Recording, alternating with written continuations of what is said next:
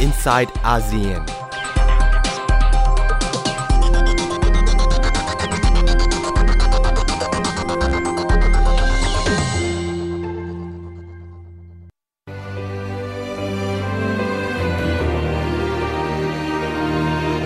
We are together. Jayo Wuhan. Chao Wuhan. We are together. Jayo Zhongguo. We are together. Today's another day. Pain has gone away. Can bring myself to say goodbye to all the tears I've cried. Sunrise in the sky. And slowly time goes by. We finally find a way to give a meaning to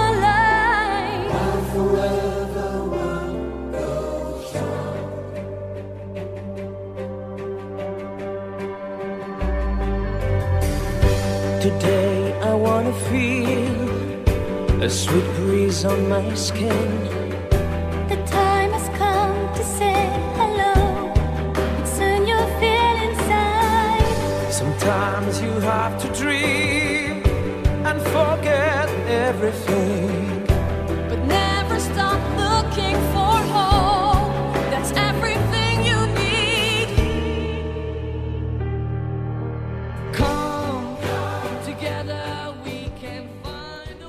สวัสดีค่ะ ยินดีต้อนรับคุณผู้ฟังเข้าสู่รายการ i n s i ซต์อาเซียน ดิฉันชลันทรโยธาสมุทรทำหน้าที่ดำเนินรายการนะคะ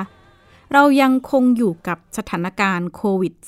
-19 ที่ทั่วโลกสถานการณ์ก็ยังน่าเป็นห่วง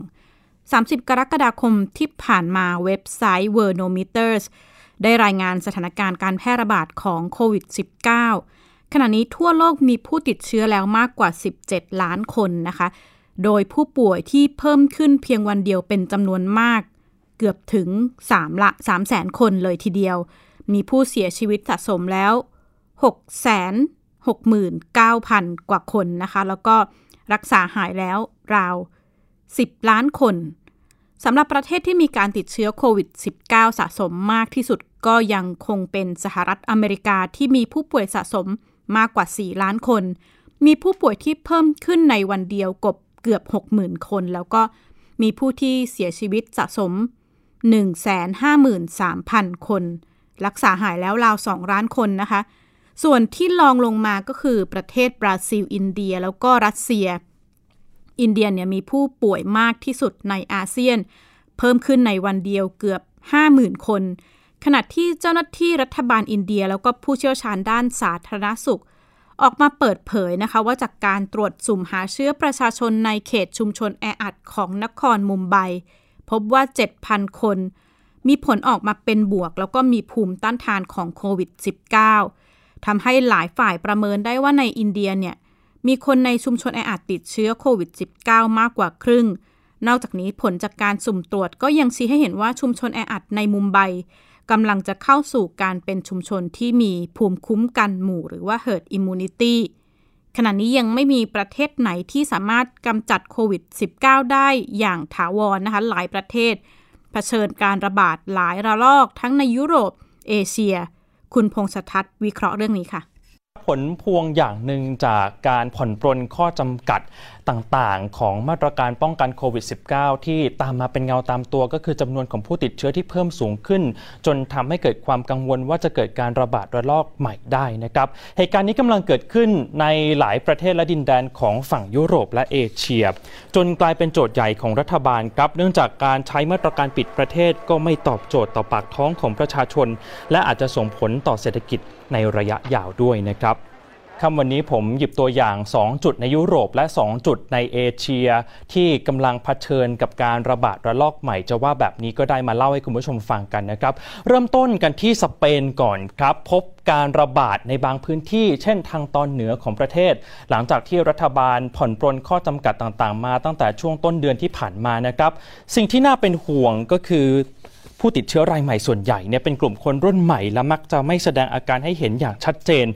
ส่วนการรับมือเบสิกมากครับก็คือการใส่หน้ากากอนามัย แล้วก็การเว้นระยะห่างทางกายภาพนะครับ อีกจุดหนึ่งก็คือเยอรมนีครับ ตอนนี้ยังไม่ได้เข้าสู่การระบาดระลอกที่ 2 ก็จริง แต่จำนวนผู้ติดเชื้อที่เพิ่มสูงขึ้นเรื่อยๆ ก็สร้างความกังวลไม่น้อยทีเดียวนะครับ สาเหตุหลักมาจากการเปิดพรมแดนให้พลเมืองในกลุ่มสหภาพยุโรปเนี่ยแหละครับเดินทางไปมาหาสู่กันตั้งแต่วันที่ 1 กรกฎาคมที่ผ่านมา อันนี้อาจจะเรียกว่าเป็นปัจจัยภายนอกนะครับ ส่วนปัจจัยภายในมาจากความเคร่งครัดในการปฏิบัติตามมาตรการรับมือโควิด -19 เพื่อป้องกันการระบาดซ้ำที่ เริ่มลดน้อยลง คนไม่ค่อยใส่ใจ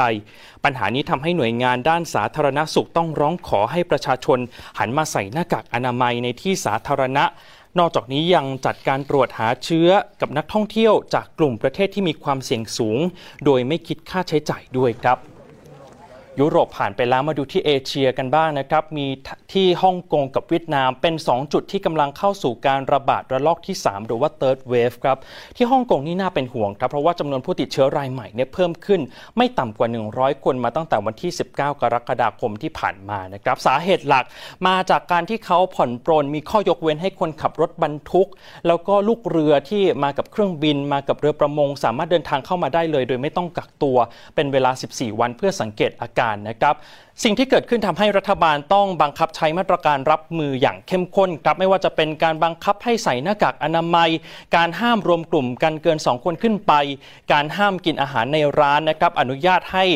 ซื้อกลับบ้านได้เท่านั้น ถ้าฝ่าฝืนคำสั่งเหล่านี้ก็อาจจะถูกปรับเป็นเงิน 5,000 ดอลลาร์ฮ่องกงหรือว่าประมาณ 20,000 บาทได้ อีกจุดสุดท้ายครับคือเพื่อนบ้านอาเซียนของเราอย่างเวียดนาม พบการระบาดเป็นกลุ่มขนาดย่อมๆที่เมืองดานังนะครับเป็นเมืองชายฝั่งทะเล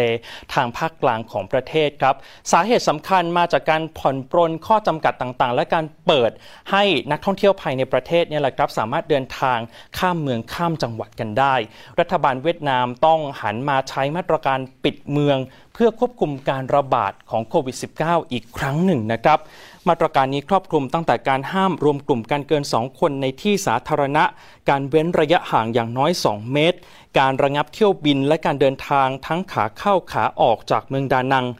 การเร่งติดตามกลุ่มเสี่ยง และการปูพรมตรวจหาผู้ติดเชื้อทั่วเมืองด้วยครับเมื่อวันพฤหัสที่ผ่านมานะคะ หลาย ๆ คนได้เห็นภาพเป็นวันแรกที่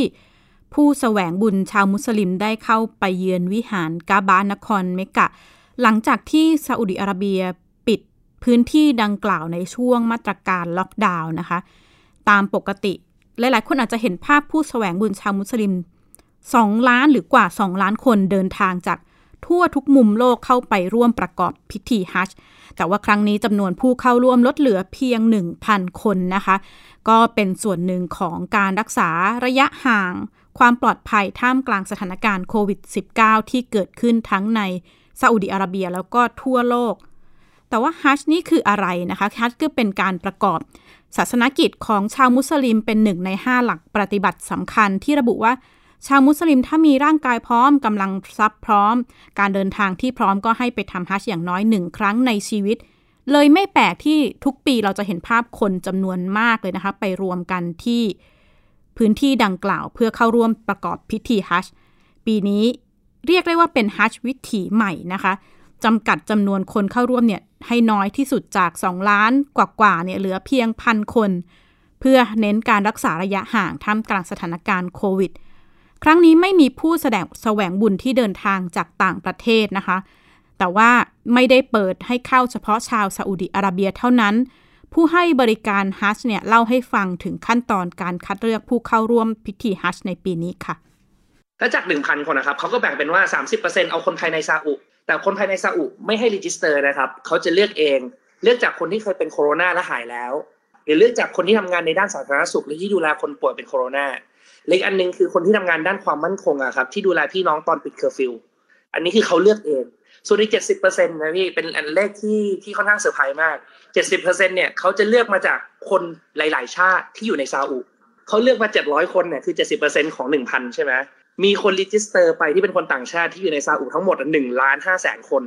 แล้วเลือกมาเจ็ดเจ็ดสิบเปอร์เซ็นต์ก็คือเลือกมาได้แค่เจ็ดร้อยคน และเจ็ดร้อยคนเนี่ยมาจากร้อยหกสิบชาติ ใช่ครับเท่ากับเหมือนก็มีตัวแทนของแต่ละชาติอะเข้าไปทำฮัจญ์ในปีนี้จากมุสลิมทั้งโลกอะครับ ตั้งแต่ที่ผู้แสวงบุญเดินทางจากที่พักจนจบขั้นตอนพิธีการทำฮัจญ์5-6วันนะคะ ทุกคนจะถูกแบ่งกลุ่มตามสีตลอดการปฏิบัติศาสนกิจ แล้วก็มีลูกศร แบ่งพื้นที่สีเพื่อป้องกันการกระจุกตัว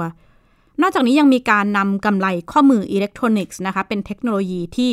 เข้ามาช่วยในการติดตามการเดินทาง แล้วก็การกักตัวของผู้เข้าไปร่วมทำฮัจผู้แทนจากกระทรวงฮัจของซาอุดิอาระเบียออกมาแถลงว่า ต้องใช้ทุกวิถีทางเพื่อให้แน่ใจว่าจะไม่มีการติดเชื้อหรือว่าการเสียชีวิตจากโควิด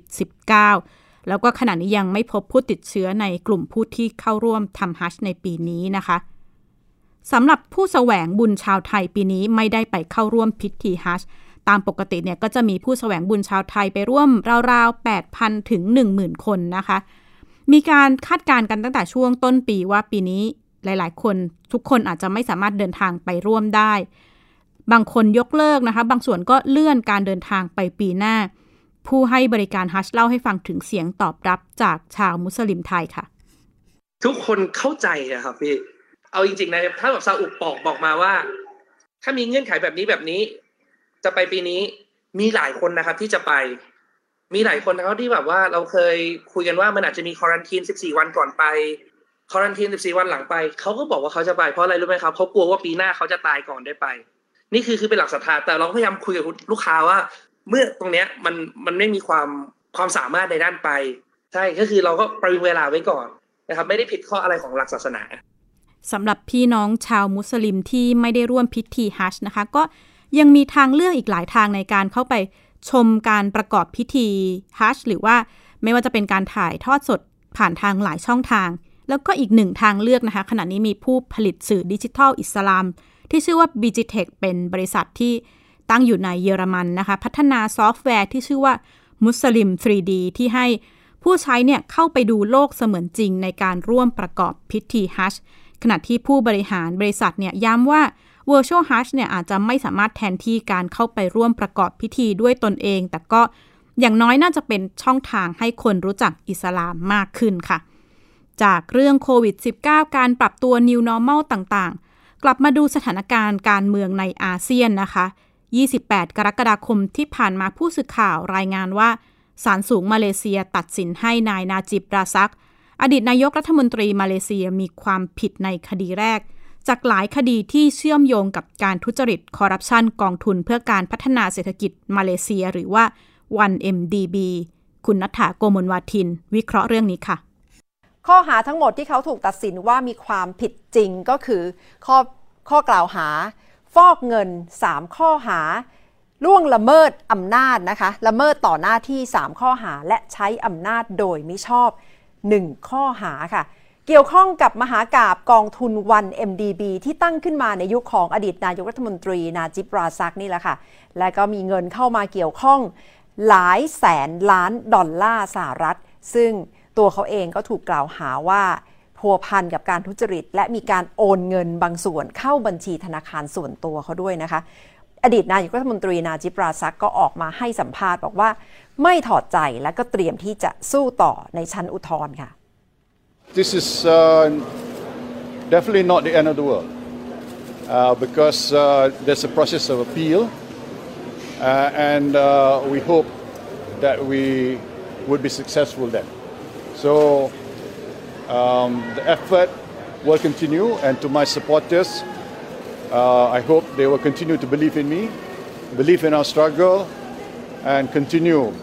uh, to be uh, in uh, positive and in high spirit. We are always positive. Uh, we believe uh, in our innocence. We believe that we have a strong case. Um, but of course, we have to convince the judges. And we will do our best. Uh, Tansi Shafi'i will continue to lead the team. And uh, he is very determined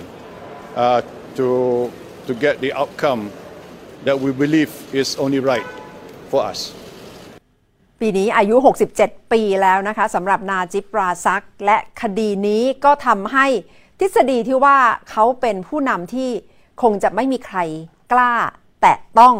ก็ไม่เป็นความจริงนะคะ เพราะว่าในที่สุดวันนี้ศาลตัดสินว่ามีความผิดทั้ง 7 ข้อหา นาจิปราซักนี่อดีตก็คือเป็นทั้งลูกและหลานของอดีตนายกรัฐมนตรีมาเลเซีย วันนี้ความรู้สึกของคนมาเลเซียจำนวนจำนวนหนึ่งก็อาจจะรู้สึกว่าพอใจกับผลการตัดสินของศาลที่ออกมานะคะ ขณะที่นักวิเคราะห์ระบุว่าก็คงจะดีใจได้ระดับหนึ่งแต่คงจะไว้วางใจไม่ได้ เพราะว่าที่สุดแล้ว นาจิปราซักก็อาจจะพ้นผิดทั้งหมดก็ได้ ถ้าต่อสู้ในชั้นอุทธรณ์ค่ะ This guilty verdict is a landmark event uh, for Malaysia because it is the first time that a person of such high political standing has ever been convicted in a court trial here in Malaysia over cases uh, involving corruption. And while I think there's been a great deal of speculation that he will be found guilty, uh, there has always been uh, a feeling that it wouldn't something might mitigate, you know, the situation. And and this is indeed uh, a surprise that he has been found guilty on all seven counts. That there is a, a sense of euphoria among uh, uh, the sense that justice is being served, um, you know, uh, among the majority of Malaysians. Keep in mind that the majority of Malaysians voted for, for political change, and the 1MDB case was a catalyst in that. Uh, the 1MDB case damaged Malaysia's reputation, uh, and I think today work towards restoring that. กองทุนวัน MDB และข้อกล่าวหาทุจริตนี้ก็คือปมสำคัญนะคะ ที่ทำให้ประชาชนจำนวนหนึ่งตัดสินใจออกไปลงเสียงเลือกตั้ง กันอย่างคึกคักเมื่อเดือนพฤษภาคม ปี 2561 เมื่อได้เห็นอดีตนายกรัฐมนตรี มหาเทโมฮัมหมัดขึ้นสู่ตำแหน่งนายกรัฐมนตรีก็นำไปสู่การตรวจค้น บ้านของอดีตนายกรัฐมนตรีนาจิปราซัก และนำมาสู่การดำเนินคดีในที่สุดค่ะ เรื่องของกองทุนวัน MDB ก็ถูกมองว่าเป็นมหากาบนะคะ หลังจากตั้งกองทุนมาจนถึงวันนี้ก็ไม่ต่ำกว่า 10 ปีแล้ว แต่เต็มไปด้วยข้อกล่าวหาเรื่องเส้นทางการโอนเงินต่างๆ เพื่อที่จะไปซื้อทรัพย์สิน หรือว่าอาจจะเกี่ยวข้องกับการคอร์รัปชันค่ะ ซึ่งอายการก็ระบุว่าเมื่อตรวจสอบเส้นทางเงิน ก็พบว่ามีการนำเงินไปใช้โดยไม่ชอบ ไม่ว่าจะเป็นการไปซื้อเรือยอชซื้อภาพวาดของศิลปินคนดังอย่างบิคัสโซหรือว่าการนำไปลงทุนในการสร้างหนัง Wolf of Wall Street นะคะ ซึ่งเกี่ยวข้องกับญาติของนาจิปราซักด้วย และพบว่ามีเงินโอนเข้าบัญชีธนาคารส่วนตัวของนาจิปราซัก เหล่านี้ล้วนแล้วแต่เป็นเส้นทางที่ต้องผ่านการตรวจสอบ โดยอายการและเจ้าหน้าที่ของทางมาเลเซียนะคะ จนมาถึงวันนี้ที่ทางอายการก็ระบุว่ามีหลักฐานที่เชื่อมั่นได้ว่า เกิดการทุจริตขึ้นจริง ๆ โดยอดีตนายกรัฐมนตรีนาจิบราซักค่ะ ถ้าย้อนกลับไปในคืนที่อดีตนายกรัฐมนตรีมหาเทโมฮัมหมัดชนะการเลือกตั้ง ก็จะเห็นเจ้าหน้าที่จำนวนหนึ่งเนี่ยเดินทางไปที่บ้านของนาจิบราซักนะคะ และก็ได้ยึดทรัพย์สินไว้เป็นจำนวนมาก มีรายงานว่ายึดเงินสดๆ มาได้จากบ้านถึง 270 ล้านดอลลาร์สหรัฐ และยึด ของข้าวของหรูๆของนาจิบราซักและภรรยาค่ะ ไม่ว่าจะเป็นกระเป๋าแบรนด์เนม สุดหรู มงกุฎและข้าวของเครื่องใช้อื่นๆนะคะ ขณะที่ภรรยาของนาจิบราซักก็ถูกตั้งข้อหาทุจริตคอร์รัปชันด้วยเช่นกัน แต่ว่าเมื่อนายกรัฐมนตรีมหาเทโมฮัมหมัดซึ่งลั่นวาจาไว้ว่าจะต้องเดินหน้าคดีนี้ให้ได้ ต้องหลุดจากตำแหน่งนายกรัฐมนตรีเมื่อเดือนกุมภาพันธ์ที่ผ่านมา ขณะนี้ก็เลยมีกระแสคาดการณ์ค่ะว่าเมื่อพักอัมโน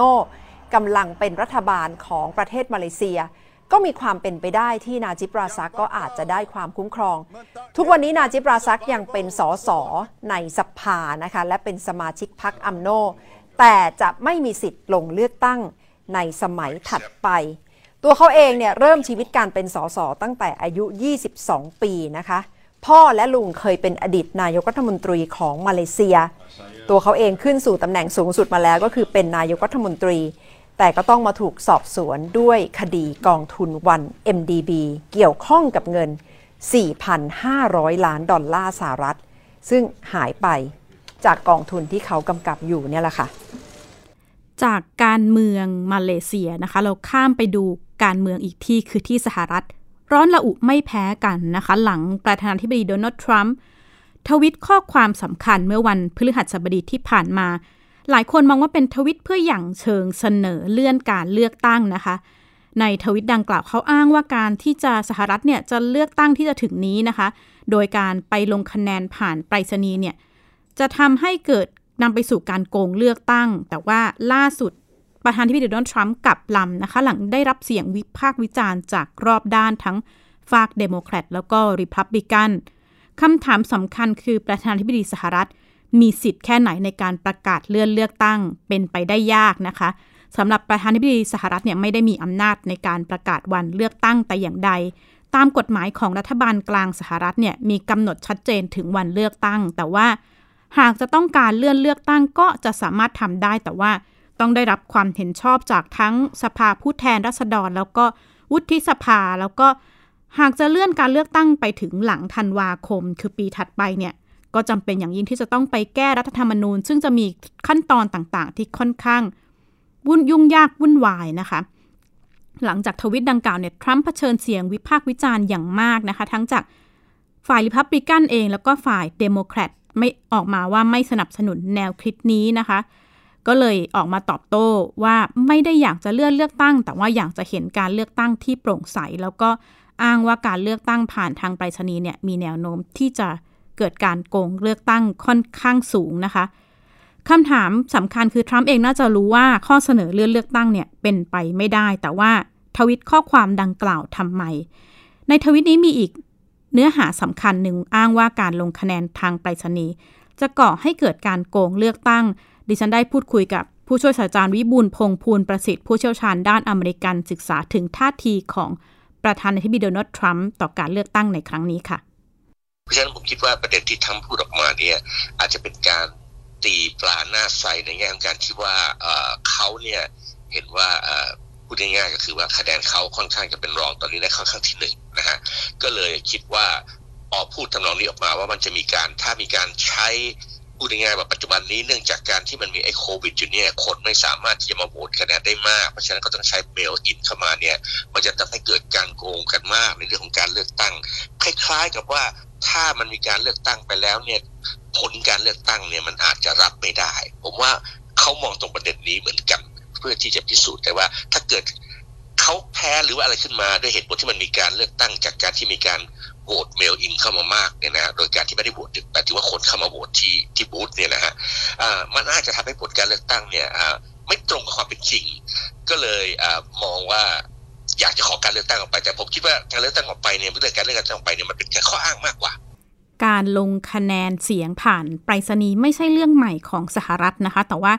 ครั้งนี้ที่ถูกดึงมาเป็นประเด็นสำคัญอาจจะเป็นเพราะว่ามีแนวโน้มว่าหลาย ๆ รัฐจะมีการ เลื่อนไปเลือกตั้งผ่านทางไปรษณีย์เพราะว่าหลาย ๆ คนอาจจะเป็นกังวลต่อการสถานการณ์โควิด -19 แต่ว่าทวิตเตอร์ของทรัมป์ที่แสดงความไม่เห็นด้วยต่อการลงคะแนนทางไปรษณีย์นี่ไม่ใช่ครั้งแรกนะคะ เฉพาะในปีนี้เนี่ยทรัมป์ทวิตมากกว่า 40 ทวิตที่กล่าวถึงความไม่โปร่งใส แล้วก็แนวโน้มการโกงเลือกตั้งที่อาจจะเกิดขึ้นกับการลงคะแนนทางไปรษณีย์หลายฝ่ายตั้งคำถามถึงท่าทีของทรัมป์ที่ออกมา ด้านหนึ่งเป็นการสะท้อนหรือเปล่าว่าทรัมป์เองกลัวผลการเลือกตั้งกลัวการพ่ายแพ้ และคำถามว่าหากผลการเลือกตั้งออกมา ผู้นำสหรัฐประธานาธิบดีโดนัลด์ทรัมป์จะยอมรับผลการเลือกตั้งครั้งนี้หรือไม่นะคะ หากย้อนไปดูการสัมภาษณ์ของผู้นำสหรัฐกับผู้สื่อข่าวของ Fox News ช่องสำคัญที่หลาย ๆ คนมองว่าสนับสนุนรัฐบาลนะคะ เมื่อสัปดาห์ที่แล้วมีการสัมภาษณ์แล้วก็ บทสัมภาษณ์พูดคุยอาจจะบอกอะไรได้หลาย ๆ อย่าง เมื่อผู้สื่อข่าวถาม ประธานาธิบดีทรัมป์ว่าคุณเป็นผู้แพ้ที่ดีหรือเปล่านะคะ ผู้นำสหรัฐตอบว่า เขาไม่ชอบความพ่ายแพ้ ไม่เคยแพ้บ่อยนัก แล้วก็ย้ำค่ะว่าไม่ชอบความพ่ายแพ้เลย เมื่อผู้สื่อข่าวย้ำว่า ถึงว่าคุณจะยอมรับถึงผลการเลือกตั้งที่จะเกิดขึ้นในครั้งนี้ไหมทรัมป์บอกว่า ไม่เห็นด้วยอย่างยิ่งกับการที่จะลงคะแนนผ่านไปรษณีย์นะคะ แล้วก็ตอบว่าจะยอมรับผลการเลือกตั้งครั้งนี้ไหมเขาย้ำหลาย ๆ ครั้งว่าต้องรอดู ไม่ได้ตอบว่าใช่หรือไม่นะคะ แต่ย้ำว่าต้องรอดูต่อไป แล้วก็ย้ำตลอดว่าไม่เห็นด้วยกับการเลือกตั้งผ่านทางไปรษณีย์นี่อาจจะเป็นภาพที่เห็นกว้าง ๆ ถึงแนวโน้มการเลือกตั้งที่จะอีกไม่กี่เดือนที่จะเกิดขึ้นของสหรัฐ แล้วก็ ปฏิเสธไม่ได้ว่าผลการเลือกตั้งครั้งนี้ ไม่ได้มีผลกระทบต่อนโยบายการเดินหน้าของสหรัฐเท่านั้นนะคะ แต่ว่าแน่นอนว่าย่อมมีผลต่อประเทศต่างๆ โดยถึงประเทศในอาเซียน และนี่คือทั้งหมดของ i n s i ซต์อาเซียนสัปดาห์นี้ ดิฉันชลันทรโยธาสมุทรขอลาคุณผู้ฟังไปก่อน สวัสดีค่ะ ติดตามรายการได้ที่ www.thaipbspodcast.com แอปพลิเคชัน Thai PBS Podcast หรือฟังผ่านแอปพลิเคชัน Podcast ของ iOS Google Podcast Android Podbean SoundCloud และ Spotify ติดตามความเคลื่อนไหวของรายการและแสดงความคิดเห็น โดยกดถูกใจที่ facebook.com/thaipbspodcast